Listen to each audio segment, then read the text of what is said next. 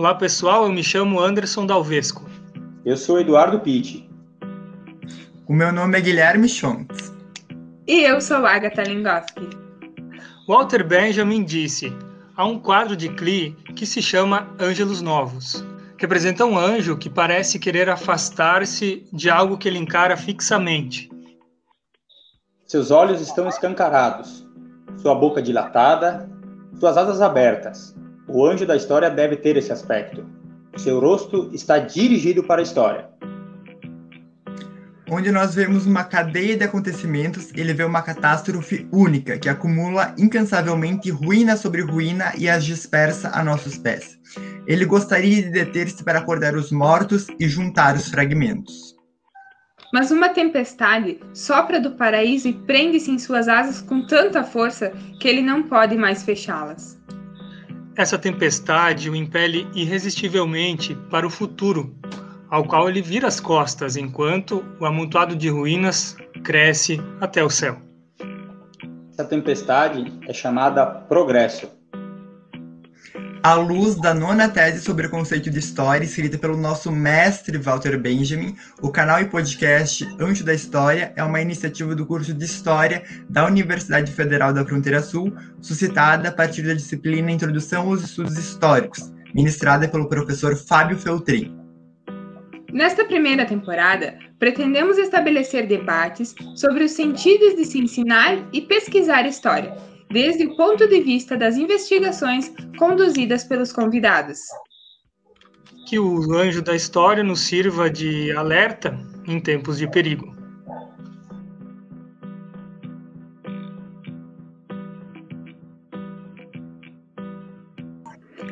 Hoje, o Anjo da História, podcast de acadêmicos do curso de História da Universidade Federal da Fronteira Sul, traz mais um convidado.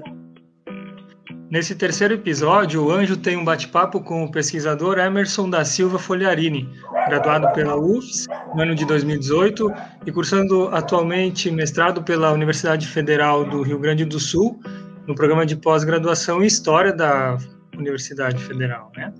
Atua na área de Teoria da História e História da Historiografia. O T C C do Emerson, orientado pelo professor Fábio Feltrin, na U F S, é intitulado Carlos Manuel Rama e a Teoria da História.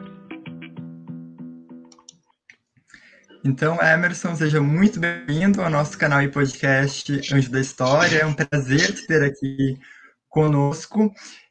Seja muito bem-vindo, então. Eu queria que você começasse falando sobre como você chegou até a história, né? Qual que é a, a tua trajetória de vida que te trouxe até essa disciplina? Boa noite, a, boa noite, bom dia, boa tarde, boa noite para quem, quem nos estiver escutando agora, para todas e todos, né? Eu me chamo Emerson da Silva Fogliarini e primeiramente gostaria de, de agradecer tanto a Ágatha, quanto ao Pitt, quanto ao Guilherme, quanto ao Anderson, pelo convite. Estou é, muito feliz de estar aqui hoje, falando com colegas, né, com, para mim que hoje já são colegas de profissão, né, por mais que ainda esteja em formação, já são, já são meus colegas da instituição a qual me formei. Uh, um, um prazer imenso, né? Então, poderia começar dizendo o seguinte, né, gente, eu sou natural do Sapucaia do Sul, da região metropolitana de Porto Alegre. Eu fui para Erechim em dois mil e quatorze, né?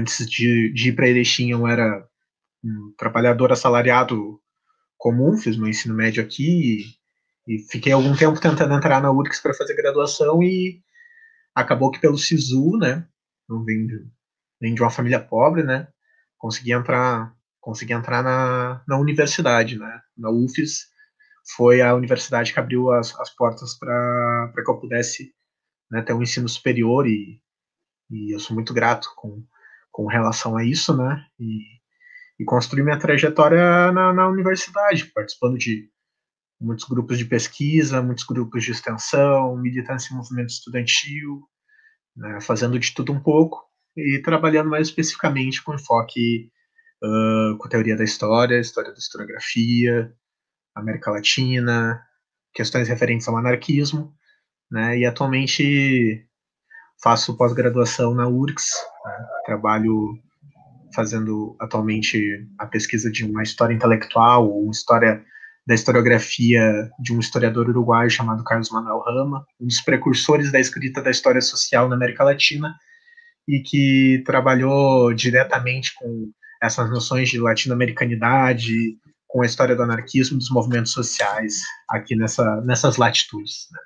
Então, de forma bem... Uh, de bem síntese, assim, né, poderia me resumir dessa forma, assim, né? Chega a história desde uma condição de onde eu venho, por enxergar na história um potencial político e necessário, né, para pensar e problematizar e, e elaborar questões acerca das situações que a gente vive enquanto sociedade. Emerson, então eu queria te fazer uma questão sobre veganismo, né? Ontem o Anderson mandou no nosso grupo de WhatsApp um podcast, né, que todos nós uh, escutamos, em que você aborda essa questão. E, e algo que me chamou muito a atenção na tua fala é a frase de que o teu veganismo não é uma dieta, né? O teu veganismo é uma chave de luta e resistência, né? Uhum. É, é um veganismo político, popular e anticapitalista contra, né, uh, o, o, a, a exploração dos seres humanos e não humanos, e, e contra também um veganismo mais liberal que aposta no poder das grandes corporações. Hoje eu estava nas redes sociais e encontrei uma notícia de uma colunista da, da Zero Hora dizendo que vão abrir aqui no Rio Grande do Sul uma boutique de carnes, né? Foi uma notícia que me chamou muita atenção. Então, eu queria que tu uh, uh, falasse um pouco sobre essa tua... Uh, uh, uh, uh, uh, o, como você compreende o veganismo como um movimento político e sobre uh, essa relação dos seres humanos com o, os não-humanos, né?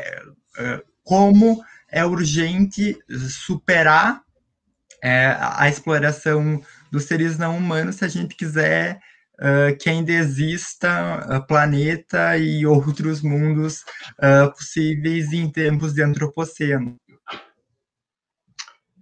Tá certo. Pois bem, uh, a minha trajetória com, com o veganismo aí já, já bate quase dez anos, né? Eu... Eu virei vegano aí, na verdade, primeiramente vegetariano já lá por dois mil e onze, dois mil e doze, né? E muito em função da relação que eu tinha com a contracultura, né? Eu era punk, né? Sou punk, não sei, enfim, não importa, né? Com, com relação ao ser e não ser, né? Mas, mas tinha essa relação com, com a contracultura, com o punk e, enfim, né? Como eu disse, da, da cidade, da região metropolitana de Porto Alegre, né, sem, sem, sem, com, com oportunidades sempre muito limitadas, então uh, o, recorte, o recorte sempre foi por baixo, né? Então, então o entendimento de um veganismo que eu construí desde aquela época, né, e isso foi com, com o tempo mudando e, e acrescentando coisas, né, é que o veganismo ele não pode ser entendido como uma dieta. Se o veganismo ele é entendido como uma dieta, ele perde a sua potência, né? Da mesma forma que a gente, aí, fazendo uma analogia, se a gente for pensar a história como simples estudo do passado, a gente tira a potência da história, ou entender que história é sinônimo de passado, a gente tira a potência daquilo que é a história, o veganismo, ele parte por uma, por uma premissa similar, né? Pensar no veganismo hoje é pensar numa alternativa para o mundo, é pensar numa alternativa que engloba para além de uma, de uma ideia de não consumir produtos de origem animal, também parte de uma ideia de que entender as cadeias e os processos de exploração, né? O veganismo ele fala tanto daquele animal que é morto no abatedouro, quanto da própria pessoa que trabalha no abatedouro sob condições precárias, sob condições desumanas, sob condições de extrema exploração. E aí eu poderia citar inúmeros exemplos de casos inclusive da própria região de Erechim, que é uma região em que tem muitos frigoríficos, né? A região do norte do estado é uma região em que tem muito frigorífico, em que tem muito latifúndio e que, que dialoga diretamente, né? Pensar hoje no veganismo não é pensar na substituição de, de, de algo que venha do animal por um simulacro, por um, por um similar uh, parecido com carne, às vezes feito por uma empresa que continua produzindo carne, mas sim pensar num processo de luta, num processo de luta de emancipação, né? A pauta do veganismo hoje é a mesma, por exemplo, da que pensa a questão da demarcação das, da, das terras indígenas pelo Brasil afora, é a mesma que luta contra o processo de desmatamento, quanto agora a gente pode pegar, por exemplo, né, o Brasil, ele no, no, nos últimos meses, ele deu, o, o Bolsonaro acabou indo naquela conferência do clima, né, e falou que, que em dez anos o, o Brasil ia, ia começar a diminuir o desmatamento, mas esse diminui, diminuir o desmatamento dele passa por um processo de legalização do desmatamento e de um mascaramento da, da emissão de carbono, ou seja, né, que não estou diminuindo o papel burocraticamente, mas as coisas continuam sendo feitas, né, para beneficiar quem? Para beneficiar a indústria agropecuária, para beneficiar o grande agronegócio, que é um dos lastros, né, desse governo, e querendo ou não, é um dos lastros do, do capitalismo, né?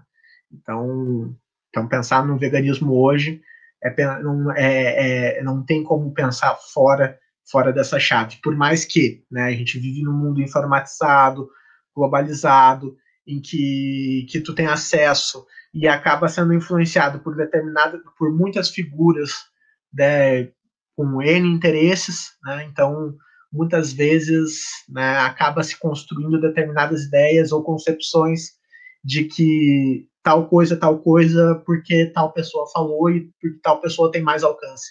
Mas a gente sabe que, que as coisas não são bem assim e que tudo entra dentro de um, de um, de um processo de disputa.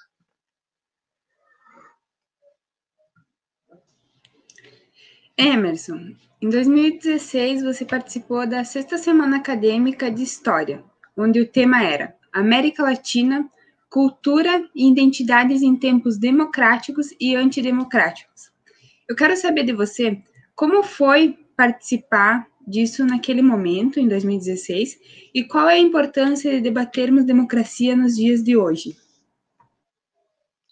Uh, muito obrigado pela pergunta, Ágatha. Então, primeiro, uh, queria ressaltar, né, que esse evento, né, foi uma, uma das, da, das semanas acadêmicas organizadas, né, pelo curso de História da U F S, né, de Erechim, aí, e como muitos que aconteceram, geraram ótimos debates, né, e partiram, né, para várias miradas de, de, de interpretação, né, e, e pensar a América Latina hoje, né, é pensar, né, a topografia, né, o lugar onde que nós estamos, né. Se a gente for analisar, né, pensando a ideia de democracia, né, e a relação com a democracia, né, a gente pensa num, numa linha muito tênue, né? Vivemos num país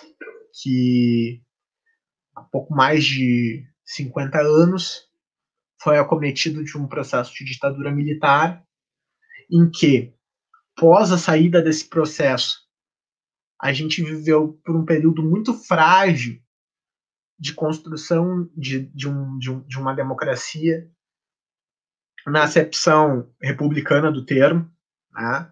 Então, claro, a gente poderia discutir se o que a gente teve de oitenta e cinco até dois mil e dezesseis, quando houve o golpe, se foi uma democracia ou não, mas aí eu acho que é um outro debate, mas tomando esse período como um período, né, em que há a constituição de, um, de uma... De um, de uma democracia frágil, a gente pensa que a relação da, da democracia na América Latina, ela caminha ao mesmo lado até o ponto em que se relaciona com os interesses, e aí eu vou usar um termo que pode parecer meio chavão, mas não é, né?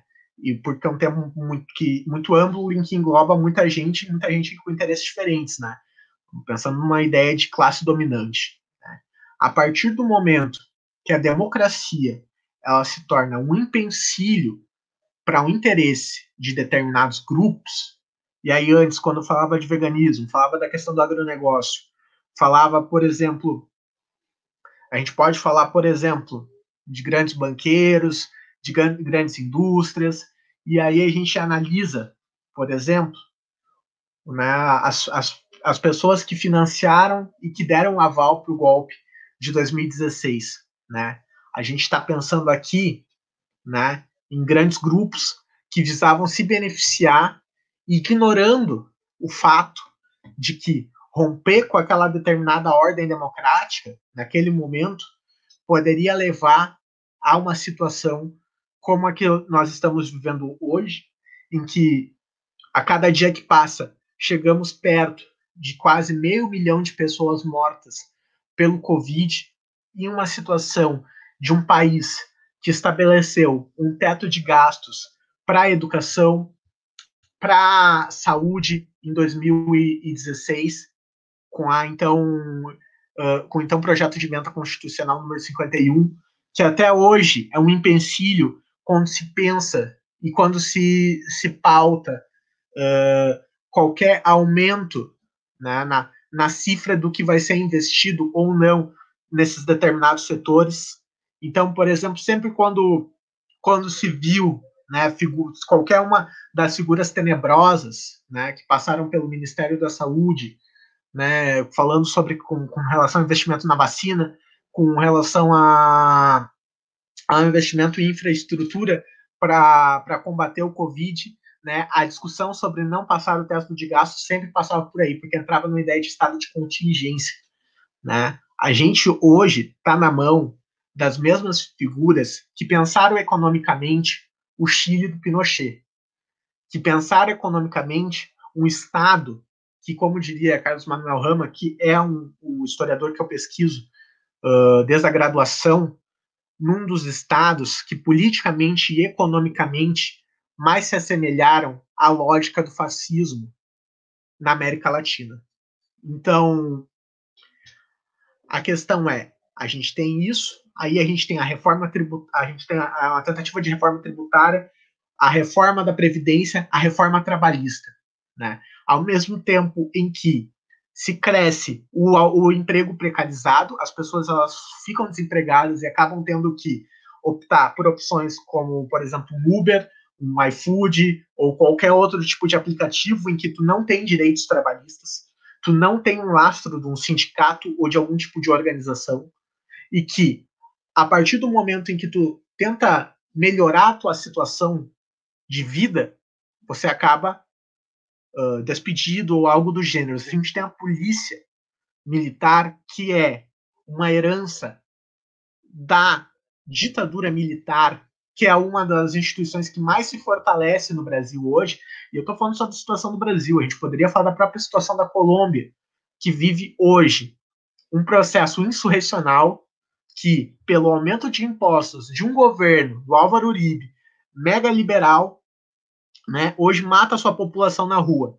A polícia brasileira faz a mesma coisa. Aliás, o, o, o Estado brasileiro faz a mesma coisa. Seja através da não vacinação e da disseminação de fake news e com tratamentos precoces, por exemplo, uh, ou como o próprio massacre de, de, que, que aconteceu ontem no, no, no Rio de Janeiro. Né? Então, a gente tem nesse processo Uh, o, o lastro que, que constitui, né, o capitalismo brasileiro, né, que é o racismo, que são essas estruturas oligárquicas que, se precisarem, elas mexem no que for necessário para se manter no poder. Se precisar matar, essas vidas não valem nada para essas pessoas. Essas cifras não valem nada com relação a... Essas cifras não, essas pessoas não valem nada com relação ao que se aumenta de cifras. A gente sabe hoje que, por exemplo, no ano passado, houve um aumento de números de bilionários no mundo. Ao mesmo tempo em que a gente teve a morte de inúmeras pessoas, a, a perda, né, de, de, de uma geração, praticamente. Né? Se morreu mais pessoas, no, e aí voltando ao exemplo do Brasil, com relação à Covid, do que se perdeu na única guerra que o Brasil participou ativamente, sem contar a Segunda Guerra Mundial, que foi a Guerra do Paraguai. E isso é tratado como número, isso é, é, é totalmente desdenhado. Né? A gente tem um trauma em construção e que ainda vai nos custar muito caro no futuro. Né? Então, pensar na América Latina e os debates que a gente fazia, isso foi dois mil e dezesseis, né? Já fazem cinco anos que a gente fazia, que a gente debatia questões. A gente vivia naquela época a iminência do golpe, né? O que se estruturou e o que aconteceu posteriormente, né? Uh, não que fosse previsto, né? Porque a gente não é evidente, não é, não é o Walter Mercado, mas, mas entra dentro de, de, disso que eu, que, eu, que, eu, que eu acabei falando anteriormente, enfim, né? A, a, a questão na Colômbia, a questão no Brasil, a gente pensa o Chile há dois anos atrás, que também, a partir de um processo de luta em que houve o aumento da passagem do ônibus, começa a ter manifestação na rua, e aí entra a questão do desemprego, entra a questão na, no, no Chile, por exemplo, antes da pandemia isso, do alto índice de suicídio entre pessoas idosas, por quê?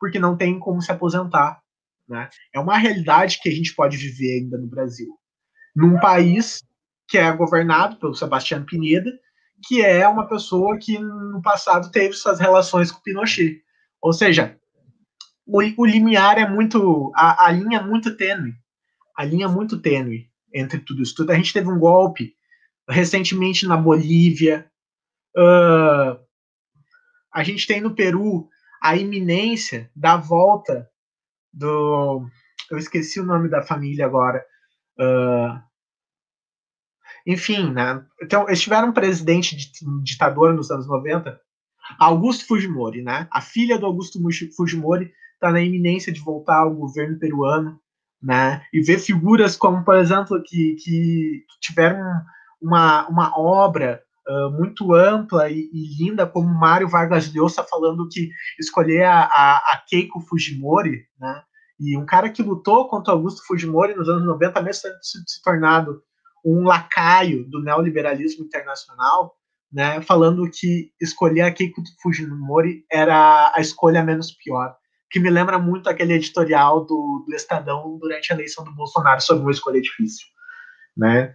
Então, a gente tem no Uruguai hoje, né, o, o governo Lacalipou, que é um governo neoliberalizante, que destoa dos governos anteriores da Frente Ampla, né, e que tem a, o crescimento de um partido que tem militares, que por mais que não, não sejam provenientes da época da ditadura, porque houve um processo de, de, de culpabilização que não ocorreu no Brasil, e aí a questão, aí eu, eu, a questão do, do, do não tratar a memória no, no, no Brasil pós-ditadura é um, um dos problemas da nossa democracia também, a gente não ter tido nenhum militar preso, não ter tido nenhum militar julgado por aquilo que foi feito, e muitos terem se estabelecido nas estruturas de, de, de, de poder posteriormente. Bom, acho que, que um maior exemplo disso é, é o próprio Fleury, né, que depois foi, foi para trabalhou na, na estrutura da, da segurança de São Paulo durante o período em que houve, ocorreu o massacre do Carandiru, né, um do, dos maiores genocídios, né, marcados pelo racismo no Brasil dos anos noventa até hoje, né. E que, enfim, né, uma coisa se relaciona completamente com a outra, né? E, enfim, poderia citar outros exemplos agora de outros países da América Latina e tal.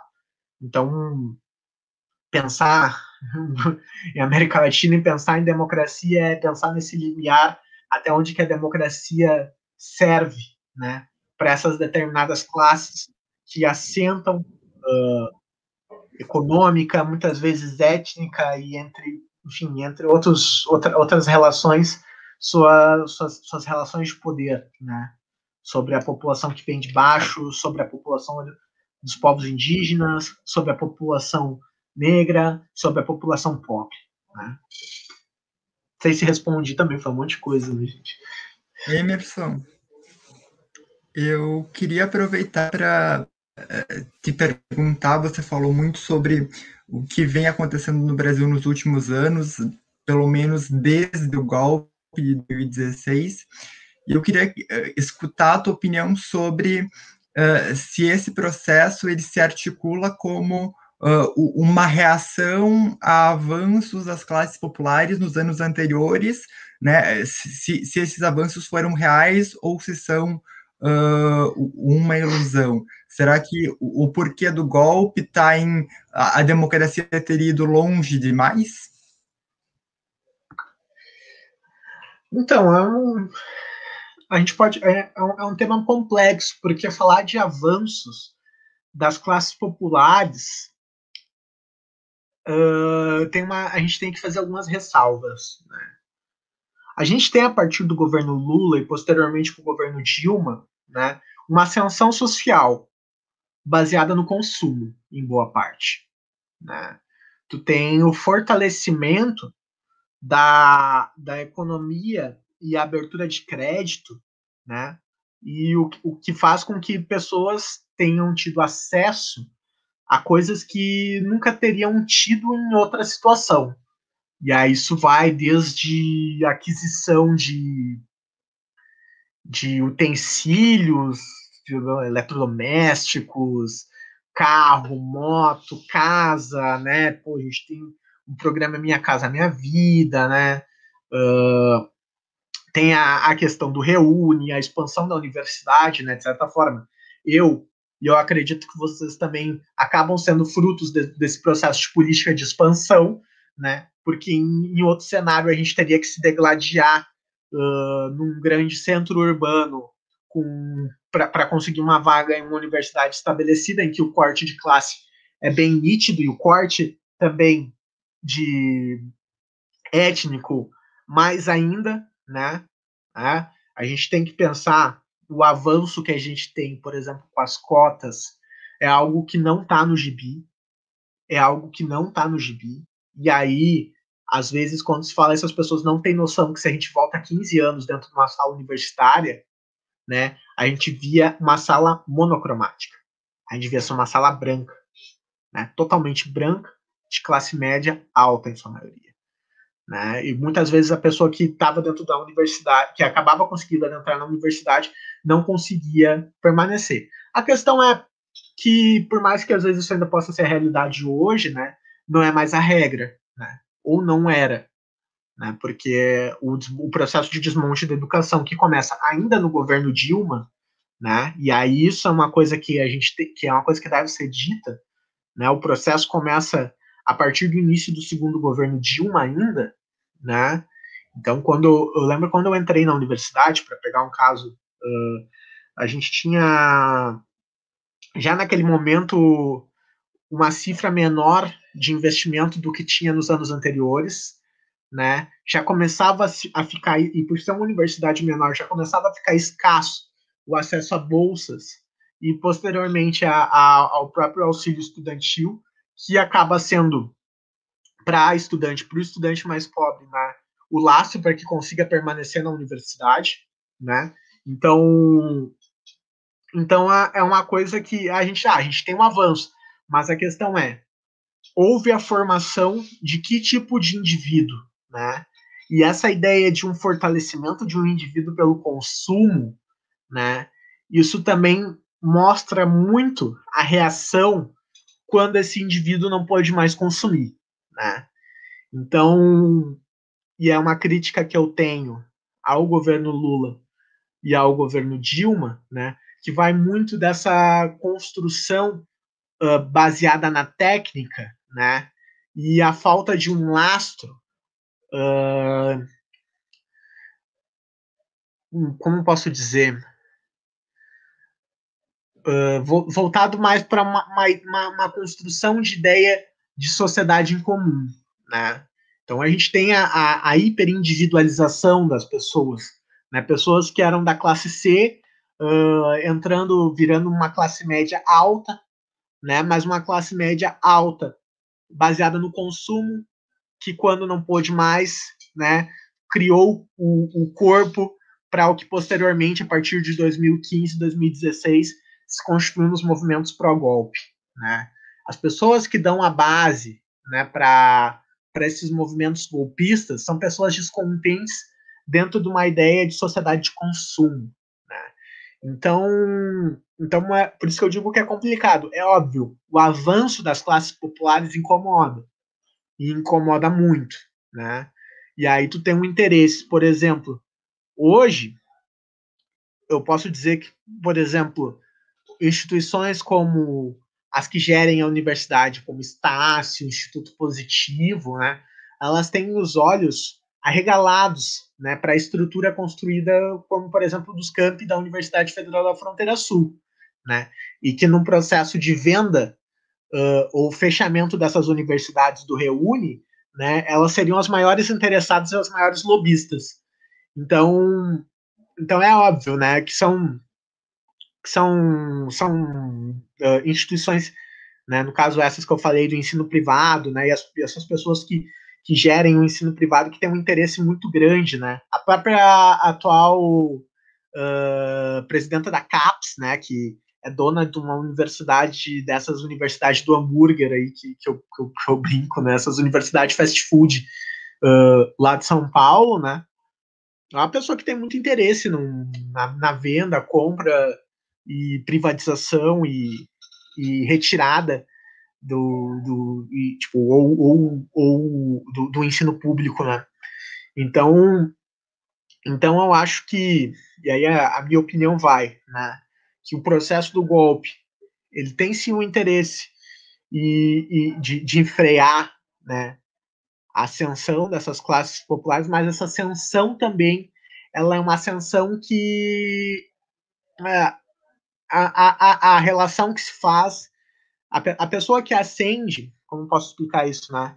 E, e aí a gente pode analisar o perfil da, das figuras que estão nessas manifestações da Camiseta do Brasil, que não são pessoas ricas em sua maioria, né? Que às vezes a gente se pergunta, fica se perguntando, ah, mas como tal pessoa pode ser bolsonarista ou algo do gênero, assim, né, vai também dessa ideia de um, de um, de um, de um lastro que não se criou para que, que, que o entendimento fosse outro, né, então, então que a pessoa acaba acreditando numa fake news, que, que pensa só nela mesma, que não pensa nos outros, que só quer saber de, de andar com a quatro por quatro dela, que ela comprou lá em dois mil e nove, dois mil e dez, com a baixa do preço do, do carro, etc, etc e tal, né? Então, então quando a gente for, e aí eu acho que daí o papo seria mais longo, mas pensar o governo Dilma e o governo Lula também é pensar o momento em que a conciliação de classes, né, ela beneficia muito, e, a, e muito mais, inclusive, do que as classes populares, as classes que estão em cima, e as próprias classes que posteriormente deram o golpe no Estado.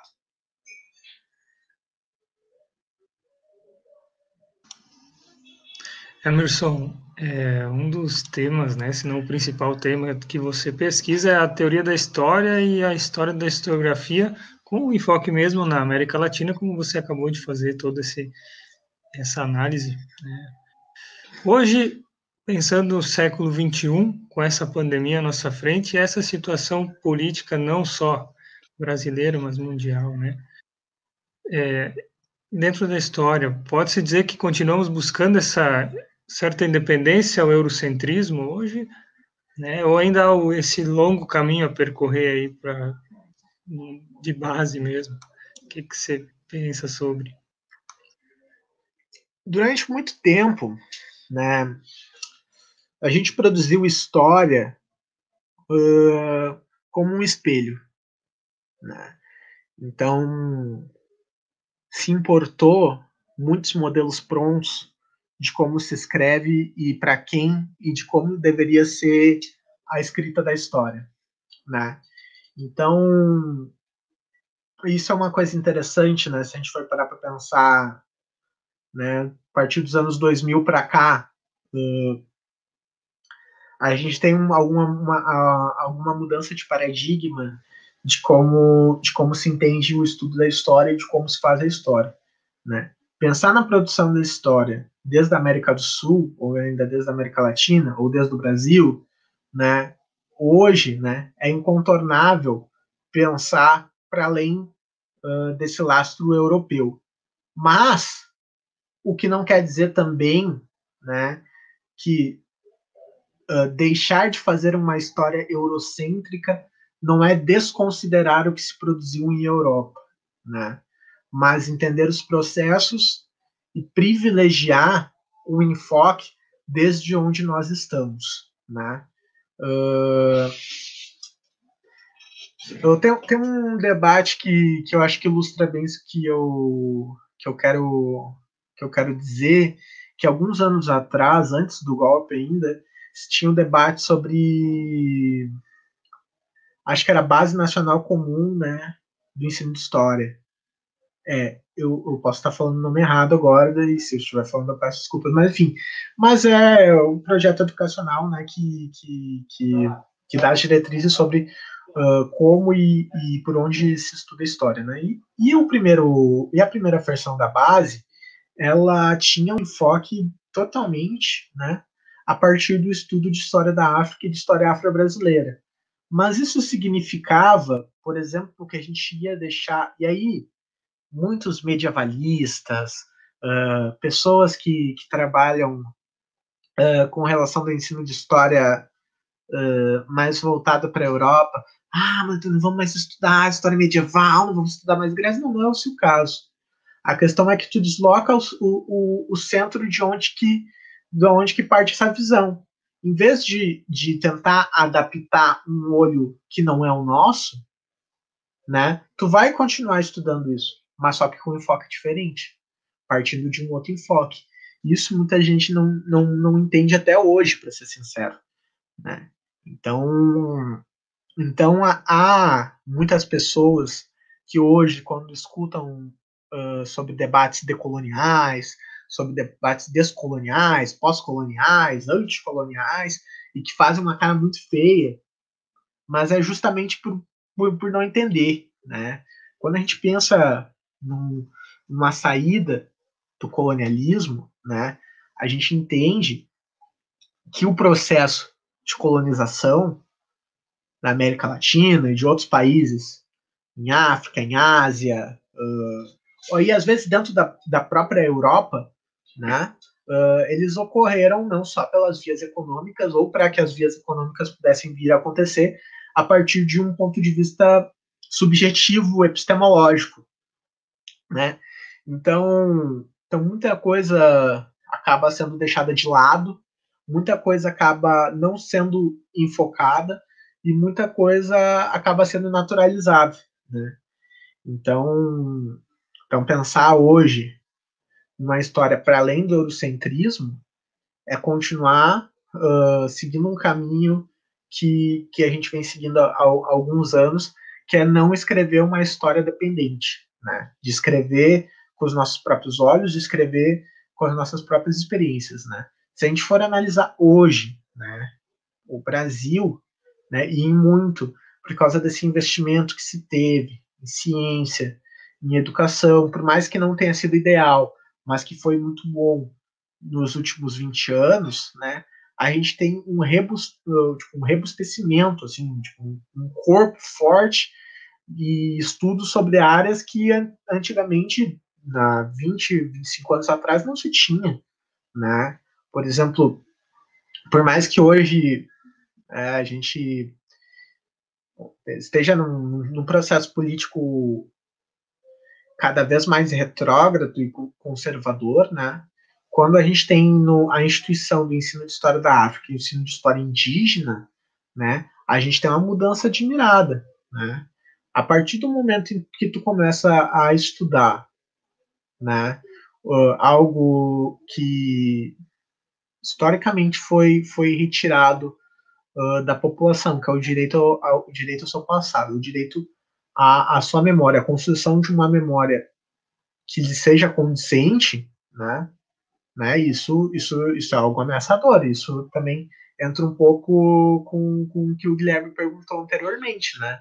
Tu ter um, eu, eu, quando eu fiz estágio, eu trabalhei com a história da África, né, e, e tu fazer o giro de, de tirar do senso comum, por exemplo, que história da África, estudar a história da África não é estudar a história da pobreza, mas entender como um, o que veio posteriormente ser um continente, né, foi usurpado, roubado, e que possui uma, uma riqueza, né, de passado, de culturas, etc, etc, gigantesca, e que dialoga diretamente com a gente, é, é algo, às vezes, quando a pessoa tem contato com a primeira vez, encantador, né?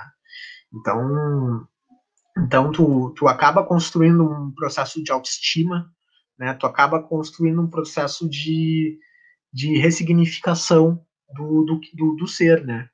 Então, se anteriormente, né, tu pensa, por exemplo, uh, sei lá, isso eu lembro, um exemplo pessoal, assim, quando eu estava dando aula, um aluno meu, né, um aluno uh, do, do bairro Progresso, em Erechim, né, bairro mais periférico e tal, era um aluno pobre, um aluno negro, né, tendo história da África e, e, e vendo aquilo, escutando aquilo, e posteriormente ele fala, bah, professor, agora eu, eu gosto de estudar história, agora me faz sentido, né? Isso diz muito sobre, sobre a...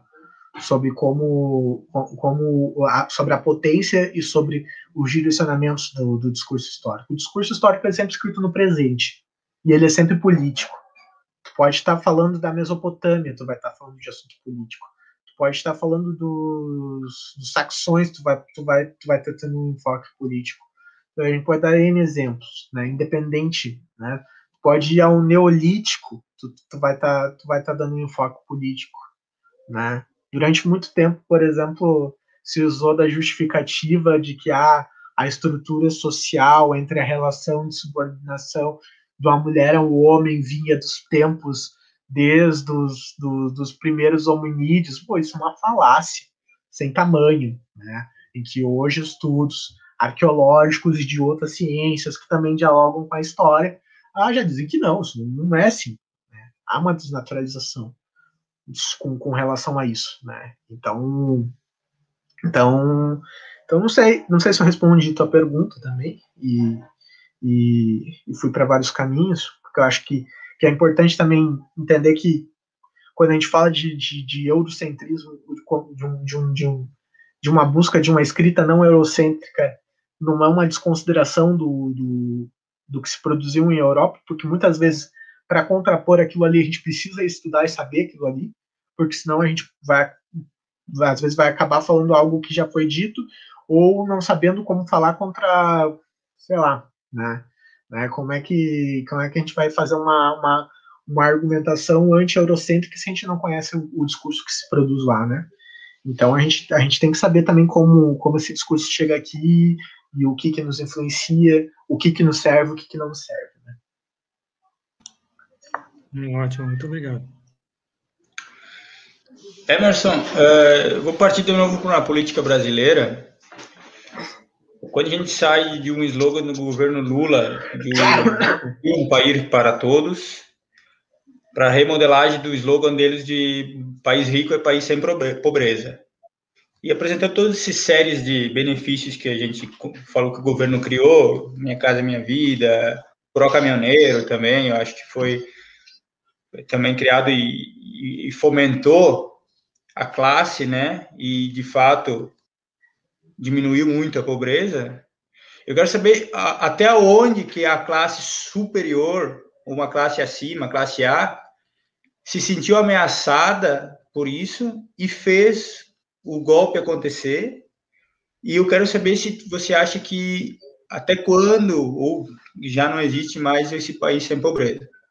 E já aproveitando, eu te faço a pergunta nossa, que é a pergunta geradora do, do nosso podcast, que é qual o sentido de ensinar e pesquisar história hoje? Pois é, são, são duas perguntas bem, bem complicadas de se responder, né? Mas vamos lá. Eu acho que com relação a a esse, a esse país sem pobreza, né? A, o, o que que sobrou, né? Hoje para nós, eu acho que parte muito uh, do que a gente tende a construir e combater, né, no presente para defender, conquistar e reconquistar aquilo que a gente perdeu. Né? O governo Lula, ele não construiu o que construiu pelo viés popular do nada. Né? Ele tinha lastro muito forte em movimentos sociais. Né? Então, por exemplo, falei antes das cotas. As cotas é uma pauta do movimento negro no Brasil. Né? A gente fala na universidade. Bom, a Universidade Federal da Fronteira Sul, que é onde que eu me formei e onde que vocês estudam hoje, é uma universidade que foi pautada pelos movimentos sociais. Se não fosse pela luta dos movimentos sociais, ela não existiria. Né? Uh, a gente pode pensar em N outras pautas que só foram implementadas porque foram pautas uh, de luta durante muitos e muitos e muitos anos. Sem a consolidação de uma movimentação social, de organizações sociais construídas aí democraticamente, e quando eu penso democracia, eu não estou pensando em democracia republicana, eu estou pensando em democracia direta, a partir de uma lógica de horizontalidade, né, de construção de uma ideia de poder popular, de um processo de empoderamento das pessoas, e aí a palavra empoderamento para alguns pode parecer batida, por ser muito utilizada, mas a ideia de poder e de tomada de poder, ela tem a ver com a ideia de emancipação. Né? Pensar futuramente numa reconquista e do, dos nossos direitos e da construção e ampliação dos nossos direitos passa pelo processo de ampliação do, dos processos de luta. Né? A gente vem, desde dois mil e treze, devido à criminalização, ao desmonte, né, e lutas fratricidas entre várias correntes Uh, de esquerda do Brasil, de um enfraquecimento muito forte. Né? Os próprios movimentos sociais que eram alinhados ao governo Lula durante, durante seu governo se enfraqueceram muito por uma intensa burocratização que ocorreu da, da, das suas direções e, e, e, e etcétera. Né? Então, hoje, sem a construção de sindicatos fortes, de organizações comunitárias fortes, de organizações estudantis fortes, que não pensem na centralização, mas que pensem numa lógica mais horizontal, é difícil a gente pensar num futuro uh, mais digno. Né? Se a gente analisar hoje e olhar para esses países que acabaram acabando tendo processos insurrecionais atualmente, como Chile e a Colômbia, a gente está pensando em dois países que possuem fortes movimentos sociais e organizações dispostas a fazer o que a gente chama de uma política de ação direta, que é uma política que é a política feita pelo povo, que é a política da, da, da, de, de, de reivindicação, né? Que é fazer as coisas por nós e pautar as coisas por nós sem depender do intermediário. Sem essa construção hoje, né, eu, eu fico pensando que, que, que seja difícil, né? Eu, eu, por exemplo, eu milito numa organização, que é o Grupo de Ajudas Mútuas aqui do bairro Silva, onde eu moro, em Sapucaia do Sul, em que a gente, atra, através das nossas ações de solidariedade, principalmente com imigrantes e refugiados venezuelanos, a gente pensa em construir a ideia de comunidade, de, de solidariedade e de relação de apoio mútuo, por entender que é a partir da construção de uma ideia de coletividade, entender que, bem, se as coisas não estão chegando para a gente, se não estão fazendo pela gente, a gente que vai fazer. A gente que vai arregaçar as mangas e vai fazer. Então, então eu, eu acredito que sem isso hoje, pensar numa, uma, num país sem pobreza fica, fica difícil mesmo. Porque a partir do momento em que a gente não se mexe, né, uh, esses grupos vão pensar, sejam eles Uh, as velhas oligarquias, os grupos ligados ao agronegócio, atualmente as milícias, né, que, que se, se propagam cada vez mais pela, pela estrutura de poder. Antigamente, quando se falava de crime organizado, se falava de um contra-estado, um contra-poder. Hoje a gente já sabe que, que para que elas existam, elas basicamente elas necessitam das estruturas do Estado, né? Vide, né? Enfim, né? Eu nem preciso falar das relações aí que, que a família do, do, do Bolsonaro tem com, com, com esses grupos que boa parte de vocês já, já sabe muito bem, já é uma coisa muito bem ventilada. Mas sem que haja uma organização, a gente, a gente vai continuar perdendo, né? A, pelo, pelo que a, a questão é, pelo que está acontecendo no Brasil hoje, hoje, hoje, né? A gente tinha motivos suficientes para estar num país em chamas, para estar num país em que teria derrubado o presidente e mudado as estruturas de poder, né? Seja, uh, enfim, né? Pra, pensando para colocar outro, outro, outro presidente, ou para pensar numa construção de um, de um outro tipo de governança. Mas motivos tem. Mas por que, que isso não acontece, né? Isso vai muito dessa, desse processo de enfraquecimento dos movimentos sociais, uh, que vem desde posteriormente dois mil e treze, desde posteriormente a Copa do Mundo, né, em que, que, que se criminalizou muita gente, que se prendeu muita gente, e se desorganizou, e teve, teve, teve essas disputas internas entre correntes que fazem com que muita coisa acabe não andando, né? E a outra pergunta, uh, tu pode repetir ela para mim, só para só para eu, eu rememorar aqui, para pegar o fio? Sim, é, é a pergunta geradora do podcast, do podcast que ela, ela é: qual o sentido de ensinar e pesquisar história hoje? É, vamos pensar assim, né? A gente vive hoje num mundo em que, a partir da manipulação de dados, a partir da, da disseminação de fake news, uh, você consegue eleger presidentes, né?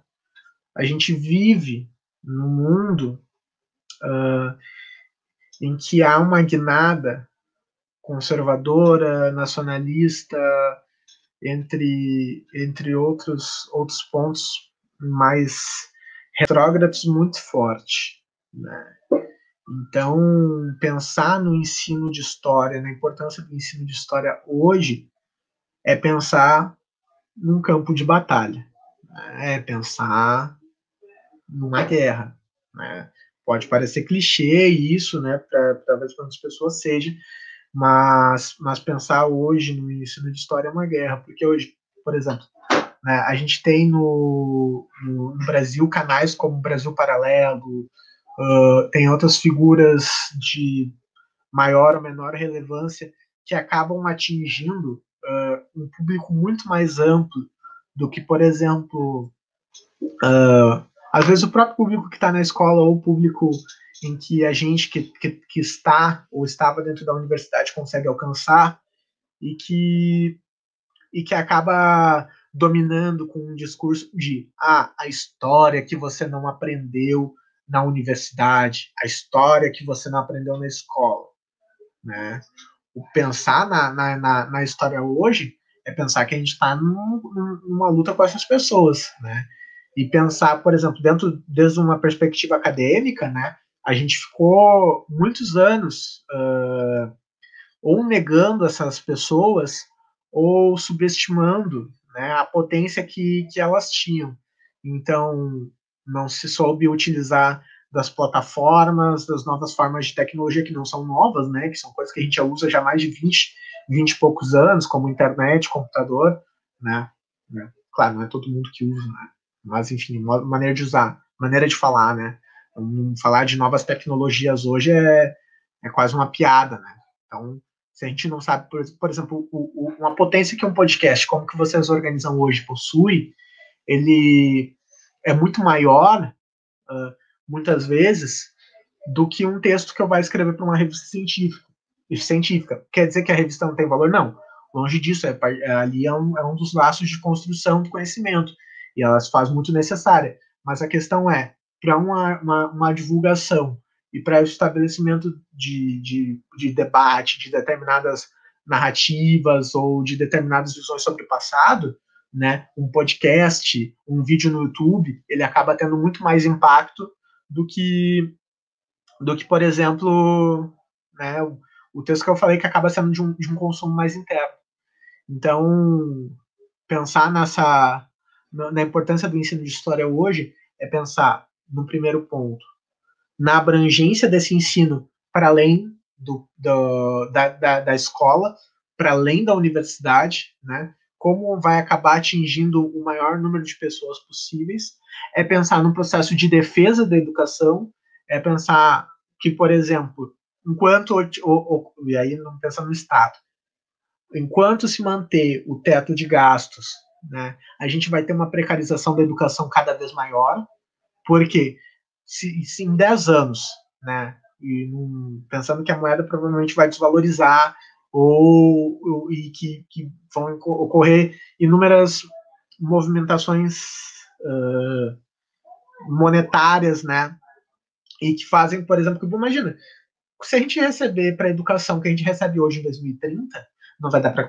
praticamente nada, não vai dar para praticamente nada, aí tu justifica fechamento de escola, venda de prédios, etc, etc, etc, etc, tu, tu caracteriza o desmonte, né? Então, pensar no ensino de história hoje é pensar na defesa da educação, é pensar, e aí isso não é uma coisa abstrata, é pensar que a gente tem que defender as escolas onde que a gente trabalha, é pensar que a gente tem que defender a universidade onde que a gente estuda, onde que a gente estudou, né? Porque aí dialoga com o que todos vocês em algum momento falaram, né?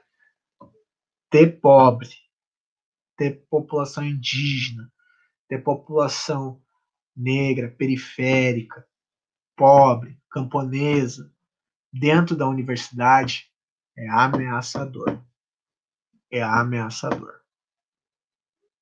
Então, então, então são, são, são várias formas de pensar, né, o ensino da história hoje, né? Sem a defesa disso que a gente tem e almejando ampliar, a gente não consegue pensar num futuro ensino de história. E para além disso, é claro, né, a história como é uma produção sempre feita no presente, sempre feita no presente, a gente tem que analisar, saber o que, o que, o, o que, que, o que por onde passa a construção daquilo que a gente está dando, daquilo que a gente está falando, e direcionar aquilo que a gente entende como necessário para que, que possa estabelecer o ensino. Por exemplo, a história da África anteriormente, história indígena, né? Pensar num país que combata o racismo e que possa acabar com determinadas estruturas de dominação é pensar numa, num, num ensino de história que não se baseie em datas ou não se baseie em, em, em efemérides, mas sim que estabeleça uma relação do, com o passado que faça sentido para a pessoa que for, que for estudar aquilo no presente, né? Então, eu creio que seja mais ou menos por aí. Legal, legal. Bom, a gente vai se encaminhando, então, para o final do podcast, que hoje teve, então, desde veganismo, teve história da América Latina, história mundial, tivemos também aqui uma boa análise de conjuntura pelo pesquisador, professor Emerson. Emerson, a gente gostaria de agradecer em nome do podcast, né? Se quiser fazer um apanhado final da tua fala, por favor, é a hora agora. Uh, primeiro, eu queria agradecer o convite de vocês, agradecer ao Guilherme, a Ágatha, o Anderson, Pitt. Uh, gostei muito de falar com vocês, fico sempre à disposição quando quiserem conversar, quiserem bater um papo, independente da esfera, qualquer coisa que precisarem, tô, tô, tô sempre à disposição para o que der e vier, né? Dizer que para as pessoas que estão ouvindo hoje, né, busquem se organizar em movimentos sociais, né? Organize-se com as pessoas do seu bairro, organize-se com a pessoa da sua escola, com a pessoa do seu segmento de emprego, né? Busque as organizações que estão fazendo isso, que estão lutando por uma vida mais digna, porque é o que a gente tem hoje e, e é por onde que a gente tem que, que se agarrar, né? Basicamente isso. Uh, boa noite, bom, bom dia, boa tarde, boa noite, né? Independente do horário que você estiver ouvindo. E muito obrigado.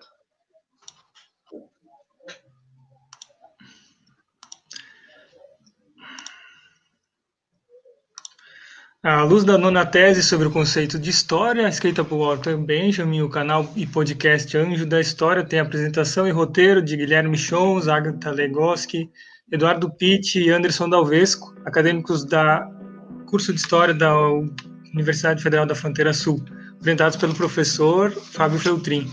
Você que nos acompanhou até aqui, siga a gente nas redes sociais, dê seu like no YouTube, acompanhe no Spotify, Anjo da História. Facebook e Twitter é o arroba Anjo da História. No nosso Instagram, anjo da história ponto f f s. O site, anjo da história ponto wordpress ponto com. Obrigado e até a próxima, pessoal.